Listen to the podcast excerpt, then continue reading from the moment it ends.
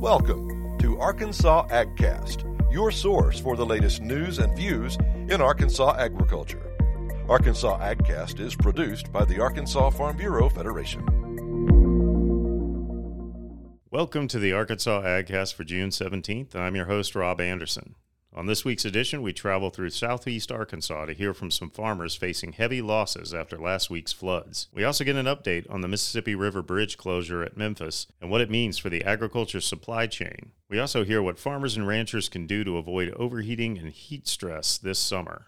First, Steve Powell spent a day in southeast Arkansas visiting with farmers who have been hit hard by the heavy rain and flooding in the area last week. They shared their stories and the difficult decisions and work that lies ahead.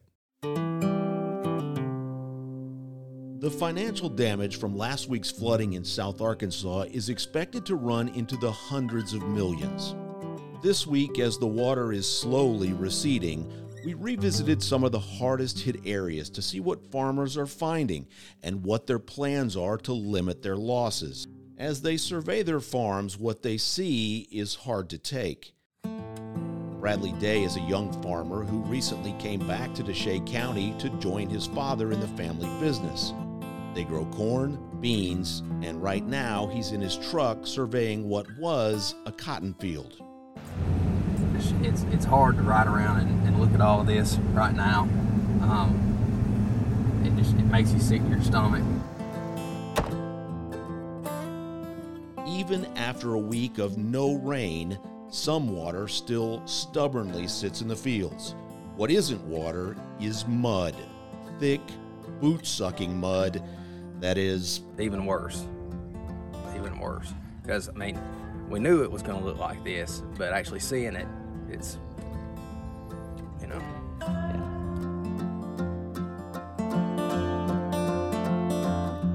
Once you see the leaves like this, uh, there's there's just nothing left, and uh, it stays underwater that long and rots. It just it puts off a horrible stench, and and you can smell it everywhere you go. We lost uh, around 1,700 acres of soybeans, um, 600 of cotton, 500 of corn. Uh, right now, you know, we, we have a lot of these, the top end of the field that's that's still in great shape, um, and bottom half's not. It's way too late to replant a cotton, of course. So we'll go back in uh, as soon as we can get in the field, um, and we'll just have to plant late beans on the bottom end of our cotton.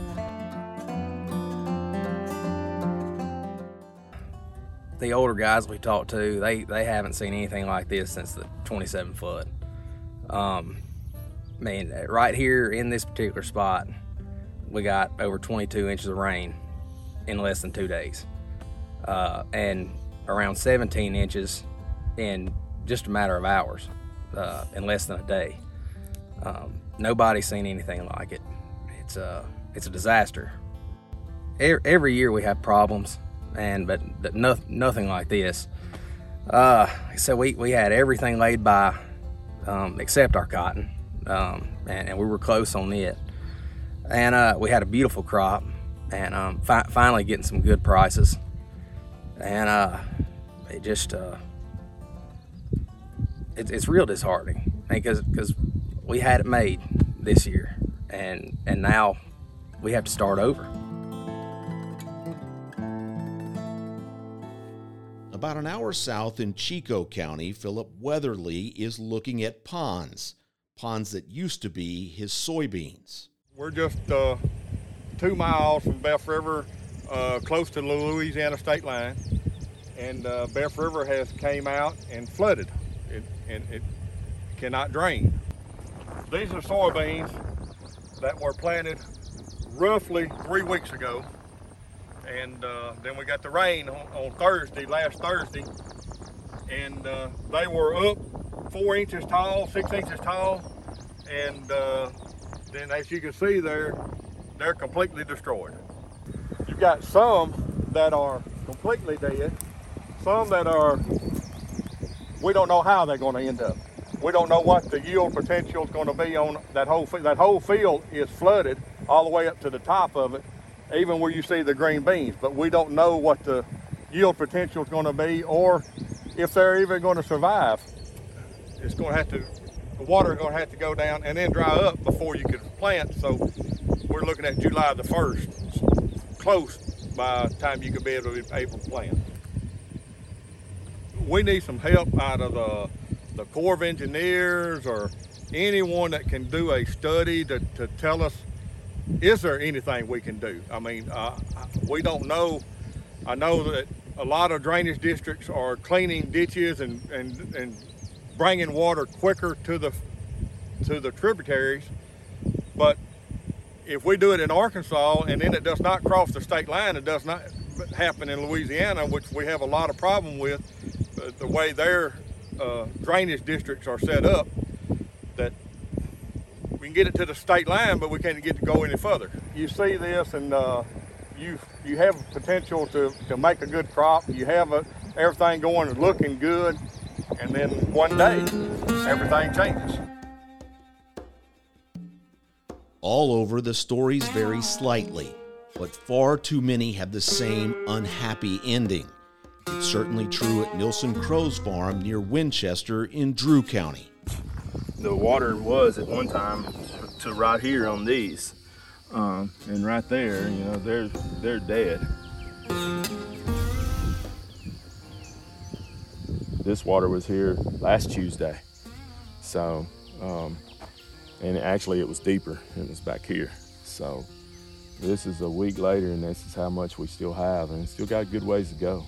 Even if this goes down, you know, we've never been through this. I, I don't know how, because we have to irrigate, we have to plant, you know, these, these rows are GPS. We've got them all on our, in our computers and the tractors run the same tracks all the time. So we really can't offset and go to the centers because then our stuff doesn't match up. We don't, and I don't know how we're going to plant down the top and how it's going to work. It's, it's just all new territory for us. I lost about 45% of my bean crop. It, it really takes the brunt of it. Beans can't handle when, when when the water goes over the top of beans, that's that's pretty much the end of it. If it doesn't get off in eight to 12 hours, they're, they're dead. You know, right to our right here, we've got beans that uh, I was through with. I, all I had left in them was a fungicide treatment, uh, scout them for insects, uh, and keeping the water on them. It's it's it's the bad side of farming. Uh, you just can't control this. Um, it's um, I've been through it. I've been through this several times. You know, water situations several times, but never this bad. Never. Um, it's you know generally it'll come up two or three days.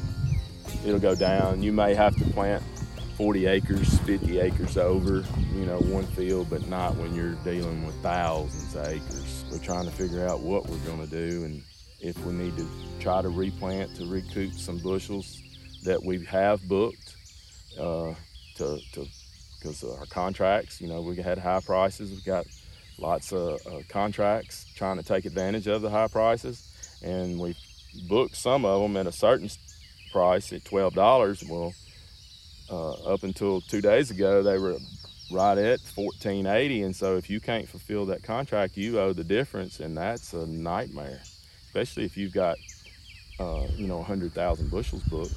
It was too good to be true scenario. You didn't really want to talk about it because how good it looked, because you didn't want to jinx anything, and it happened anyway. Longtime growers around here are built and bred to handle adversity. But there is concern that this year, this time may be too much for the next generation of farmers. It also makes it disheartening for any young farmer to come into it because they see all this happening and uh, the risk that they have. If they don't have a great potential they're taking a lot of risk. And uh, it's hard to get new farmers to come in there area. I have a friend that, that farms uh, east of here and um, it's his first year farming and lost his total whole crop and uh, it's tough, you know, to, to go into your first year in, in this kind of shape. Um, and I, I don't know if a lot of these guys are going to be able to pull out of, out of it or not. Clearly, there are uncomfortable decisions ahead, mostly about choosing the best options from terrible choices. Better days, though, are surely ahead. But for now, farmers like Bradley, Phillip, and Nilson will settle for one more dry day tomorrow. Next up, Jason Brown talks to Mark Lambert, Arkansas Farm Bureau's Director of Commodity Activities and Economics, about the Mississippi River Bridge closure at Memphis and what it could mean for consumers and for farmers as the growing season continues. Welcome to the Arkansas AgCast. I'm Jason Brown, and today we're joined by Mark Lambert, ag economist here at Arkansas Farm Bureau. Mark, just a couple weeks ago, you joined us to give an assessment of the River Bridge situation and potential impacts on agriculture. Since we talked last, a few things have happened, and I've, I've done my best here to make a list. Phase one of the repairs are complete. Phase two of the repairs have begun. Uh, we've experienced historic flooding in Arkansas, specifically impacting the Mississippi River Delta. Uh, the state may see replants uh, or or an increase in inputs demand uh, as a result of that flooding, and we're a little bit further into the growing season. I think it was May when we when we talked last. So here we are on June seventeenth, and I would like to just um, take a few minutes to kind of talk about what's new, what what has developed on the uh, on the closure of the Mississippi River Bridge, how that may may impact agriculture here in Arkansas and so on. So thanks for joining us. Thanks for having me, Jason. Yeah, so let's let's just jump right into it. So what can you share? So uh, we mentioned phase one repairs are complete. What can you share with us about uh, phase two repairs? So phase two, uh, to the best of my knowledge, phase two it will um, it it is pretty much um, taking two two pieces of steel, um, having and then having to remove that support beam uh, securing everything down, tying everything down, and removing everything off that off that beam to mm-hmm. uh, replace it and have a more permanent uh, fix rather than a patch like in phase one. Yeah, and phase one was really, I guess, to secure that bridge so that heavier equipment or or a, a bigger uh, repair project could could take part in phase two. Is that right? Right. Yeah. Phase phase one was pretty much to secure everything and then phase two, um, Tennessee Department of Transportation kind of made a model of what's going on. What they're going to do is pretty much take that beam out and replace it and re- put everything, everything, connect everything back and open the bridge, hopefully. Okay, good. Yeah, all right. Well, so let's talk about the supply chain then. Um, since obviously we we know that phase two is underway, but obviously not complete. Uh, uh, you know, car vehicle traffic is not back open across the bridge. Do we see any poten- potential supply chain issues, uh, specifically within agriculture, uh, developing over the summer, or maybe even have developed since the last time we talked? So, um, I, guess you could kind of start with supply chain just from a consumer demand um, or consumer demand uh, side, and all the way to the agricultural side. Um, you're talking about Memphis, where Memphis is a it has five major railways going into Memphis, has a, a marine port, and then it has one of the largest cargo um, airports in in the country. Um, obviously, you have one of the largest uh, shipping uh, cargo, I guess, shipping companies there. FedEx Freight mm-hmm. and FedEx is is out of Memphis, and then you have another major artery, uh, Interstate 40, that stretches all the way across the country. Mm-hmm. Um, you know, fifty five thousand cars travel travel through Memphis every single day, um, and every single one of those is rerouted now. Um, wow.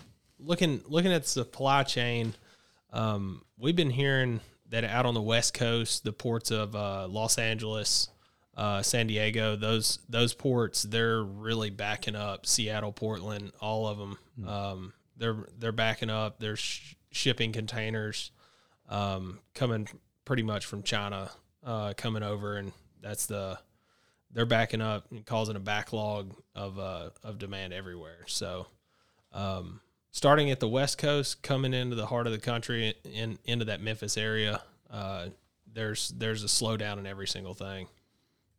Yeah, I think uh, I ordered something earlier in the week with two days shipping, and it won't be here until uh, tomorrow. I think so starting to see that on the consumer side for sure. Have we experienced so thinking about moving from supply chain and thinking about uh, more of the crop marketing piece?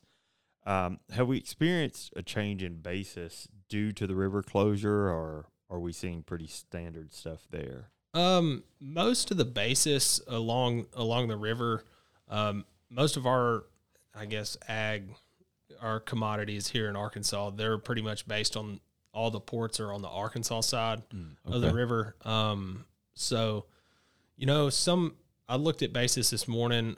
Uh, the basis starting to go up. I think it was 28 cents there in West Memphis at CGB. Um, but you know, as we get as we progress through the growing season, say August one, we should start seeing those harvest time basis.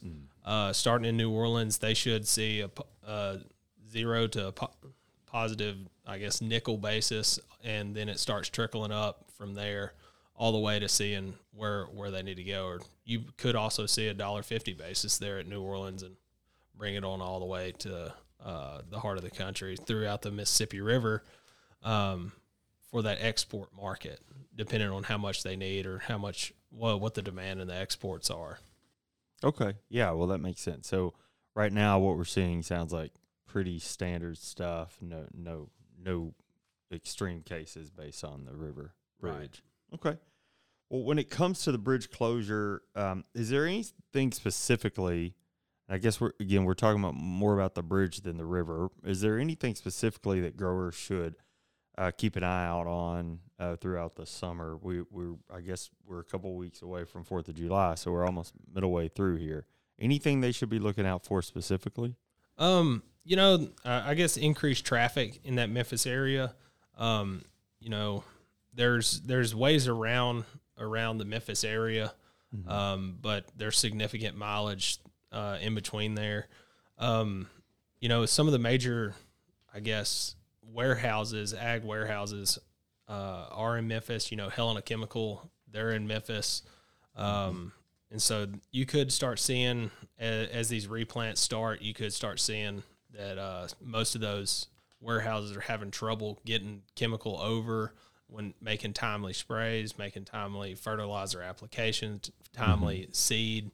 Um, so you know, so there there could be some challenges there, but uh, for the main part, I, I would say it, would- it would be the traffic and trying to keep those grain trucks out of that traffic to where it's a, a major major liability there. Yeah, those I guess those grain trucks don't really travel through traffic jams very often, do they? Uh, they try to probably stay out of them as fast as possible and get them turned around. Yeah, I bet I bet you're right. That's certainly been an interesting interesting uh, beginning to summer over there. Okay, so aside from traffic, uh, we talked. You, you mentioned a little bit earlier about consumer impacts, and I think that's interesting. Are there are there any any consumer impacts specifically that are sticking out for you that that that maybe we should you know kind of cover? Um, you know, some some consumer impacts that that I've seen personally is um, if you go and look at, you know, you um, there's some different aspects of it, but you start looking at take uh, uh, car lots. Uh, you start seeing those, and there's about two or three cars sitting on a major lot here where there's hundreds of thousands of cars. Um, you take a look at your sporting goods stores. Most of those goods are com- coming out of China. Um, and their shelves are starting to run empty. Uh, you're starting to see some of the sizes of shirts and some of the sizes of pants and uh, just a few things to to kind of look at to where it's like, man, that's that's really like I can't find a shirt to fit, to fit. Maybe either I should lose weight or go somewhere else. So that's You know, it's an interesting point. I did notice I drove by a car lot the other day, and I think they had taken to parking the vehicles sideways as to take up more space in the lot. yeah, they're not going to ding the doors on any of them. well, uh, that's that's that's great. It's very helpful. Is there anything else uh, that you can think of that we should cover before we wrap up? Um, I, I I don't really have anything else to, to cover. You know, the flooding in South Arkansas. I think some of this is going to put a put a stress on on getting some of those inputs in.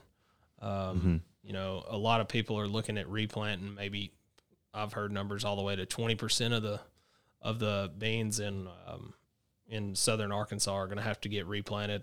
hopefully uh, they don't have to cross any of those river bridges other than the one at Greenville. So uh, and come over with with those replanted beans. So Yeah. So you bring up a, a point. So trivia time. Uh, what are the river crossings um, in Arkansas? um, in Arkansas, you have there's two at Memphis. One's closed. uh, one in Helena, and then one down around Lake Village in Greenville. Um, other than that, out of the state, uh, there's one I guess in Vicksburg, Mhm. and then there's another one up in uh, Caruthersville in the southeastern part of Missouri. Yeah. So if you're trying to get to Memphis for dinner or an IKEA trip, you're going to be taking a pretty big detour. Yeah, if you're trying to get to Memphis uh, for a dinner trip, you might want to leave around twelve so you can possibly get there by dinner. Pack a snack. Yeah. All right. Well, thank you so much, uh, Mark. I appreciate you joining us today uh, to catch up on the River Bridge, Mississippi River Bridge closure. Uh, we, we'll continue to track this through the summer, just as we have. Probably come back next next month and uh, check on um, the process of phase two and and what as we look and move forward to uh, harvest. So appreciate you being here today with us on the Arkansas AgCast. Thanks, Jason. Finally, Keith Sutton checks in with Rebecca Simon of the University of Arkansas Division of Agriculture Cooperative Extension Service about what farmers and ranchers can do to avoid overheating and heat related illnesses this summer. Welcome to AgCast. I'm Keith Sutton with Arkansas Farm Bureau. Today I'm visiting with Rebecca Simon with the Cooperative Extension Service at the University of Arkansas System Division of Agriculture, where uh, Rebecca is a program associate for early childhood and family life. Welcome to AgCast, Rebecca. Thanks for having me. It's good to be back to We- see with you. That's right. We uh, it's been a while since we had a chance to visit, but uh, I thought about you as our weather started getting hot because uh, you've helped us previously to kind of get the word out to our farmers and other folks that it's that time of year you got to start using some care, being outdoors uh, to avoid heat related illnesses. So that's kind of what we want to talk about today. Well, it was kind of funny that whenever you reached out to me, um, I had over the weekend we had been outside. We're setting posts for um, fences for a corral or gates for a corral that we're building, and I thought I need to refer back to that video. It's oh, it's been almost a year since we did that, so yes. um, it was kind of timely whenever you reached out. But yes, so farmers, because of the nature of their profession, spend a lot of time outdoors in all types of weather, especially in the summer, um, and humidity is a big deal in Arkansas. And you know, it seemed like somebody turned the oven up last weekend, Yes, last Friday and Saturday. Um, so, but while the sun helps, you know, helps grow the grow the grass and sustain the crops, um, the the heat can cause potentially life-threatening illness. So, to protect farmers, um, we should all be familiar with the different heat-related illnesses, prevention steps, and possibly medical responses to those heat stress. Well, we, we want to kind of start out maybe talking about some risk factors. There's there's certain people that might be at more risk for for having heat related illnesses than others. And uh, what are some of those, Rebecca? Well, you've got your older population, Uh, um, that's infants. me. It- it's me to a certain extent as well, but um, you've got infants, individuals with certain medical conditions such as cardiovascular or circulatory or heart problems or pregnancy, um, individuals who are um, who've consumed alcohol or drugs, individuals with lower heat tolerance level, or those who have not been fully acclimated to working in the heat. And I feel like that that's a really, um, really big issue right there Yes. Is that you know my husband has been out in the heat quite a bit and he knows what to do to keep himself safe but i've not been out as much as he has in the heat during the middle of the day and so on saturday i had to be very careful about um, making sure that i drink enough water so i would say that i am someone who is at risk because i have not acclimated myself yet to the heat 110% And you mentioned, excuse me, you mentioned alcohol and drugs. Uh, we're not just talking about uh, Ill- illegal drugs there. We're No. also talking about prescription medications. A lot of us Correct. take. Some of those Yes. uh, cause issues for people, and I guess they should uh, kind of check their pharmacy information about the drugs they're taking.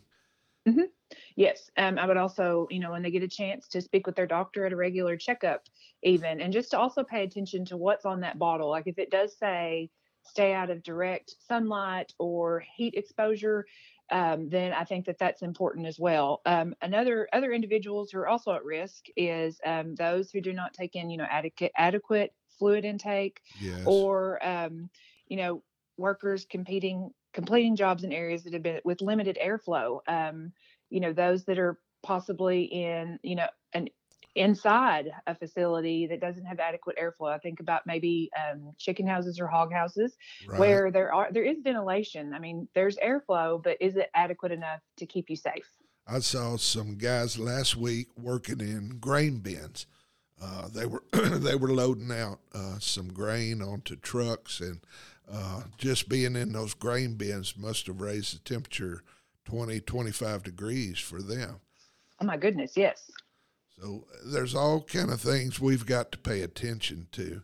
Mhm. Let's talk about some of the heat related illnesses and how those differ. I know there's at least five different kinds we want to talk about, and Mhm. maybe uh, we'll start with the, the the bottom of the list that's not quite as serious as the others, but all of these are things we need to pay attention to, right? Yes. So that would be um, heat rash. So, you know, we've seen heat rash in small children, but it can happen to anyone. So, heat rash is caused from excessive sweating during humid weather when the sweat fails to evaporate from the skin and clogs the pores.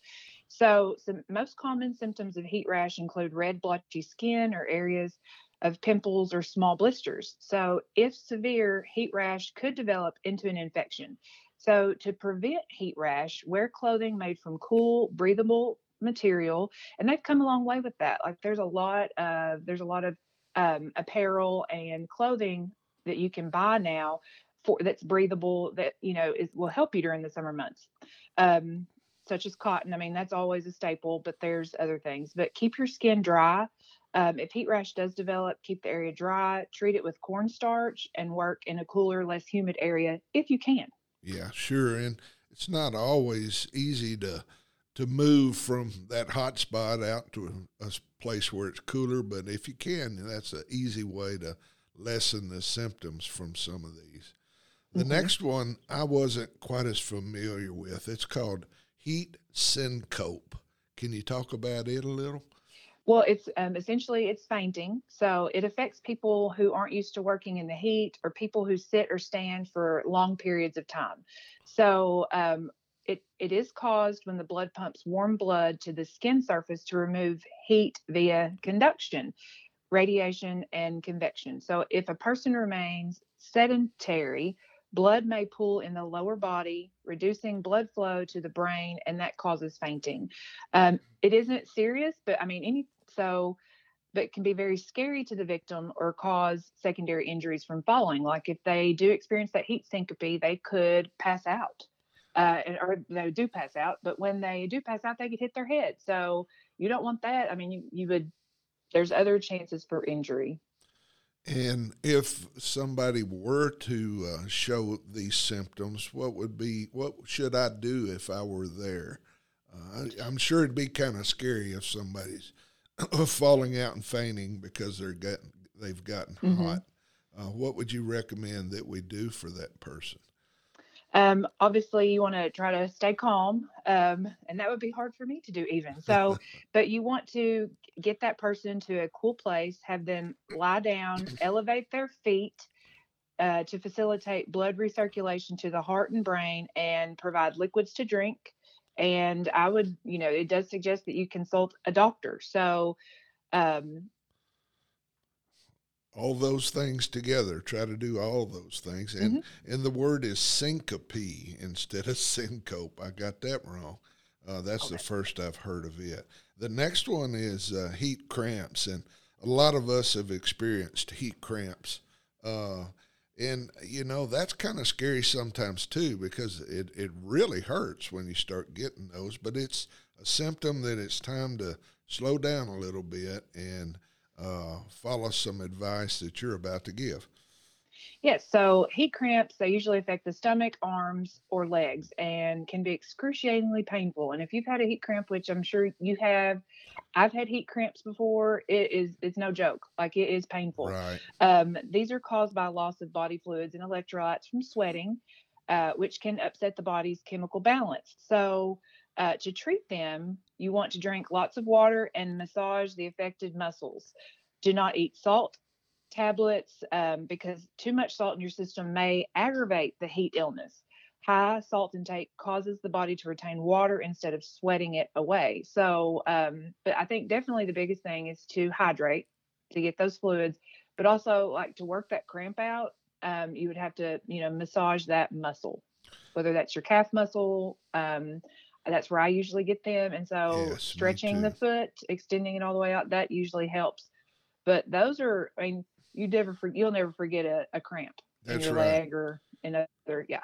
And and it's uh, I guess it's Mother Nature's way of telling us, hey, you need to slow down here and go Mm-hmm. hydrate and uh, take a minute to cool off, uh, and and don't get into a more serious situation. So the next one we'll talk about. This one's uh, starting to get a little more serious here. Mm-hmm. Uh, heat exhaustion. Yes. So heat exhaustion is caused by loss of body fluids and salts from sweating and decreased blood flow to the brain and other organs. So symptoms for heat exhaustion um, include cool, pale, clammy skin, uh, dizziness.